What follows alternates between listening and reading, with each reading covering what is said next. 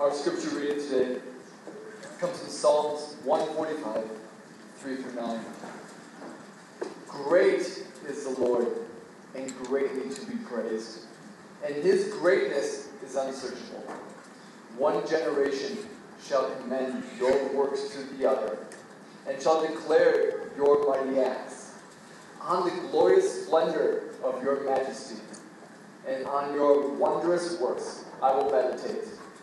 They shall speak of your might, of your awesome deeds, and I will declare your greatness. They shall pour forth the fame of your abundant goodness, and shall sing aloud all the righteousness. The Lord is gracious and merciful, slow to anger, and abounding in steadfast love. The Lord is good to all, and his mercy is over all that he has made. This is the word of the Lord.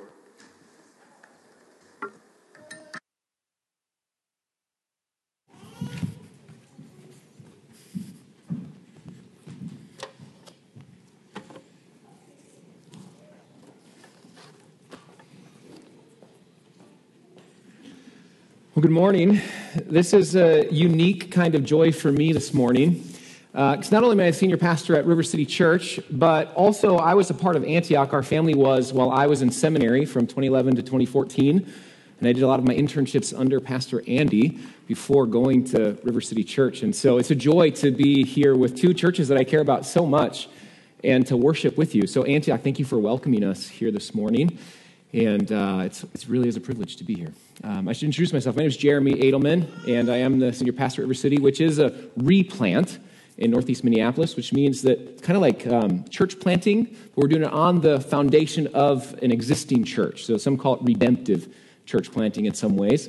Uh, and we just launched in March, as Nate said, in the Ukrainian Event Center, which is also where Antioch started. So a lot of fun things there for us to be together and worshiping. So uh, we're going to turn to Psalm 145. Nate just read it so wonderfully for us. So if you have a Bible, go ahead and open there. I'd like to pray for us briefly before we turn to God's Word. And then I'm going to lead us in just a short reflection on Psalm 145 before we hear some testimonies of God's faithfulness this morning. So, would you pray with me? Father, we thank you for your word this morning, and we thank you for the gift it is to us as your people. Each week we have the privilege of opening it together to hear it read aloud, and we trust that your spirit uses those words to change us and transform us what I say has no power. Your word has power. And so, God, I pray that you would, by the power of your Spirit, open our eyes that we would behold the wondrous things that are found here in your word. We pray this in Jesus' name. Amen. Well, I love hearing stories of God's faithfulness. I love hearing stories of initial faith when people come alive for the first time to Jesus, and also stories of ongoing faithfulness where God shows up in the everyday stuff of life. We had a baptism service recently at River City Church, and I know going into it, because I've done them before, that I'm going to be impacted by these stories, but yet I can never truly prepare myself for the way that it's going to impact me. Each time I hear these stories of God's faithfulness, I am just uh, amazed at what God does in people's lives. And what a, what a privilege it is to hear these stories. Today, we're actually going to get to hear some of these stories of God's faithfulness. And my goal right now is to help us answer the question, why do we do this from Psalm 145? We'll begin in Psalm 145 and then we'll kind of go out from there. And I'm wondering if you noticed when Nate was reading the repetition that there was, even in those few short verses that he read, as God calls people to share about what he has done in the world, his might and his goodness. In Psalm or in verse 4, for example, look with me, he says that one generation shall commend his works to another and shall declare his mighty acts. Commending God's works means that we talk about them with awe and wonder and applause. The second half of the verse uses the verb declare, which means to announce or to proclaim or to tell about God's mighty acts. We pass faith to the next generation when we recall the record of what God has done. And that can be big things and it can be small things. Sometimes it's the parting of the Red Sea, and sometimes it is simply helping us to grow in contentment with our station in life. The idea is then repeated again in verse 6. They shall speak of the might of your awesome deeds, and I will declare your greatness. Again, here the verbs are speaking, declaring, proclaiming, telling. And the subject matter of that proclaiming are God's deeds and his greatness. This basic formula in Psalm 145, we see it repeated throughout the psalm and throughout the scriptures. And it works like this God is faithful. He shows himself faithful. He is mighty, he is glorious, he parts the Red Sea, he provides for them in the wilderness, he heals of disease. And then God's people see God's faithfulness. So God is faithful, God's people see his faithfulness, and then God's people tell of his faithfulness. This is on repeat. This is what we're called to do in life. And so the primary message of the sermon for us this morning is that God's people tell stories of God's faithfulness because it is good for our soul. It is good for us. We're going to have people share these testimonies, and here's what we believe it is good for you to hear them as they talk about them. These stories are like vitamins for the soul. So, for the rest of the sermon, I'm going to give you three ways that telling these stories and hearing them is good for you. Three ways are praise, protection, and peace. They all start with P in order to help you remember praise, protection, peace. Uh, I was talking with someone earlier this week that church members should have like a support group, like a recovery group for all the alliterations you get from pastors over the years. But I'm, I'm unapologetic about the alliteration this morning. I want you to remember them praise, protection, peace. And the reason is because when you hear testimonies in the future, as people share this morning, as you hear them in the future, I want these three things to come to mind. These are three ways that God helps us in our lives through other people's testimonies praise, protection, peace. Now, the first is praise. The Psalms here are really, they're very intentionally and um, they're, they're very intentionally curated and organized in a particular way, this collection of songs and poems. And it's extremely clear at the end of the Psalms how that happens. Psalm 145 is an appeal to talk about what God has done. And then Psalms 146 through 150 are a call to praise. We see that in verse 1 of Psalm 146. There's this phrase, praise the Lord. And that exact same phrase is repeated in the last verse of Psalm 146, praise the Lord. It's also true for Psalms 147 through 150. Each one begins and ends with that phrase, praise the Lord. In Hebrew, this is a combination of two words, hallelu, which means praise, and yah, which is short for Yahweh, which is God's name. When you hear the word hallelujah, think praise God. That's what it means. We just got done singing a song, Christ, our hope in life and death, and we sing this over and over. Oh, sing hallelujah. When you sing that word, what we're saying is praise the Lord. And that's the response we get in Psalms 146 through 150 to declaring God's mighty deeds in 145, his acts of mercy, his gracious and steadfast love. It is to praise him. I have a friend who was very successful by the world's standards. He was tall, good looking, smart, did well in business, all those sorts of things, but yet he felt empty. And so he started searching for meaning in life, and he explored all these different world religions, and eventually he took a deeper look at Christianity in particular. As he read the Bible and explored faith, he had this crystallizing moment in the shower one day where he just realized Jesus is real. The Christian message is true and he submitted himself to faith and following Jesus.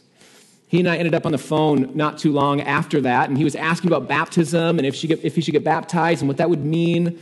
And around the same time, his wife was reading the Chronicles of Narnia to her kids. She's observing what's happening to her husband. She's reading the Chronicles of Narnia, and they read The Lion, the Witch, and the Wardrobe, and she gets to the end and she says to herself, If Jesus is anything like this Aslan character I'm reading about, then I want to know him. And so then she read Mere Christianity, also by C.S. Lewis. She got about halfway through, and it became clear to her this is true. Jesus is real. God loves her. Jesus died for her. And so she got down on her knees at her bedside, and she also put her faith in Jesus. And they both called to tell me about happened. And they got baptized in their church.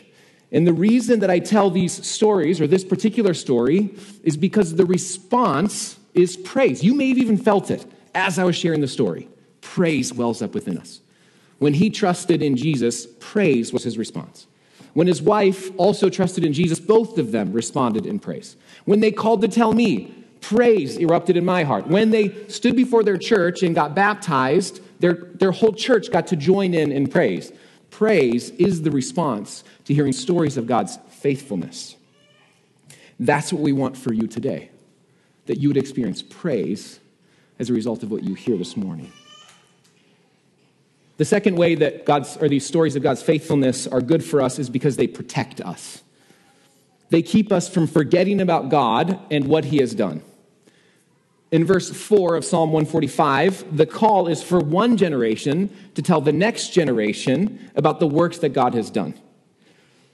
And in the most literal sense, this is about parents and grandparents telling their children and their grandchildren about all that God has done.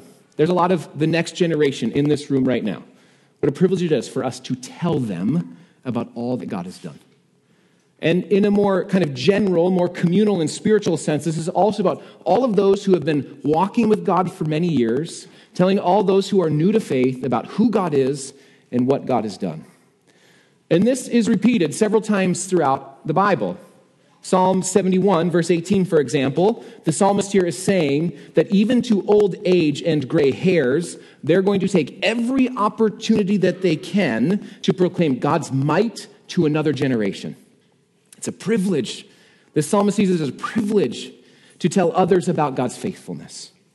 You're never too young to start talking about God's faithfulness, and you are never too old to stop in the warning, the warning comes the opposite in Psalm 78. So there's an affirmation of praise, Psalm 71, and there's a warning if we don't in Psalm 78. The danger of not communicating to the next generation is that the result will be spiritual collapse within the community and the culture.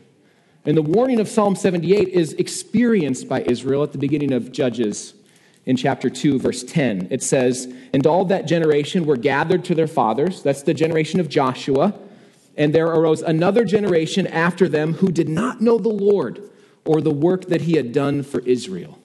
The result is they rejected God. And then the book of Judges gives us this picture of the spiritual collapse that Psalm 78 warns us about. And here's what I want you to see this repeated command in the Bible to tell the next generation about what God has done, as seen in Psalm 145 and Psalm 71, the result is to protect us. Because when the command is neglected, then people forget about God. They do whatever they want. It leads to distress and decline and spiritual collapse, as seen in Psalm 78 and Judges 2. Professor and theologian Don Carson has provided a prophetic warning in this regard when he said that if the gospel is believed in the first generation and not proclaimed and celebrated continually, then the gospel will be assumed in the next generation. And then all sorts of secondary entailments, he says, become more important. And entailments is just secondary beliefs or secondary issues.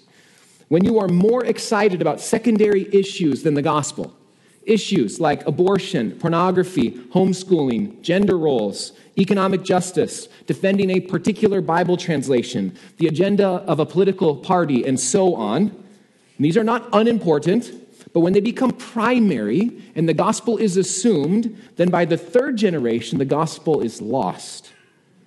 And these entailments have now become fully entrenched as our new gods, and we will look to them for fulfillment and hope. This progression can be observed in all sorts of Christian traditions throughout history. The gospel being believed in the first generation, assumed in the second, and lost by the third.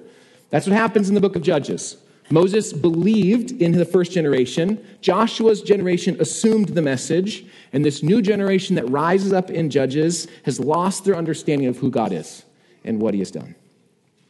We tell stories of God's faithfulness through the scriptures and through the stories of our lives through the lens of the gospel because it protects us and it keeps us from falling away from God. It renews faith in the next generation. The third result is peace. And for this, we go to the New Testament.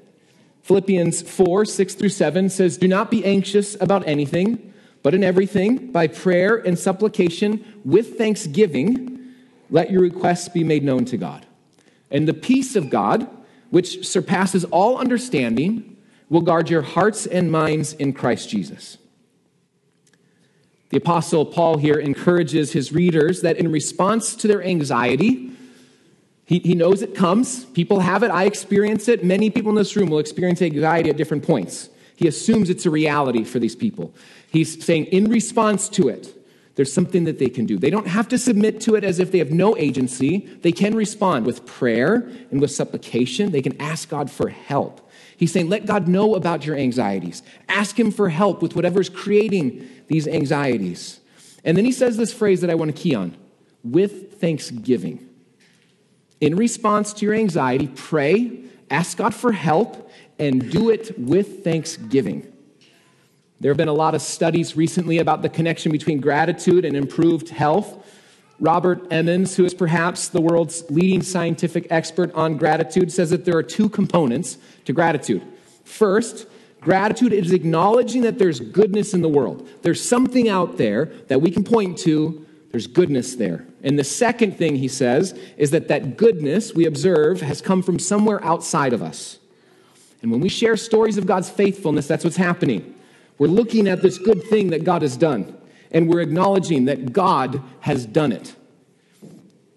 Giving thanks for the ways that God has been faithful to us invites others also into that thankfulness when we share it out loud.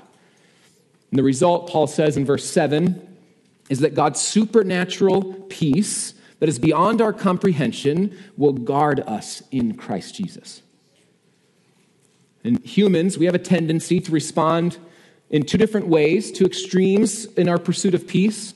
The first, on the one hand, we try to deny pain in the world, suppressing the very real difficulties that are around us. We know that life is filled with trials and difficulties. God never promised that life in Christ would mean life without pain or without challenge. In fact, it's often in our deepest need that God shows himself to be most faithful. So we're not advocating for happy, clappy Christianity that's ignorant of pain in the world. We're talking about giving thanks to God when He shows up in the midst of pain. The other extreme is to neglect praise. If on the one hand it is to be ignorant of pain, on the other hand it's to neglect praise.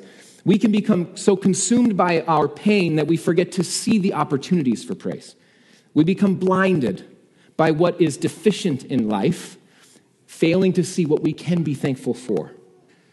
And the cross of Jesus Christ does not allow us to move toward either of those extremes because the cross does not deny the pain and suffering of the world. It is where Jesus came to overcome sin and death.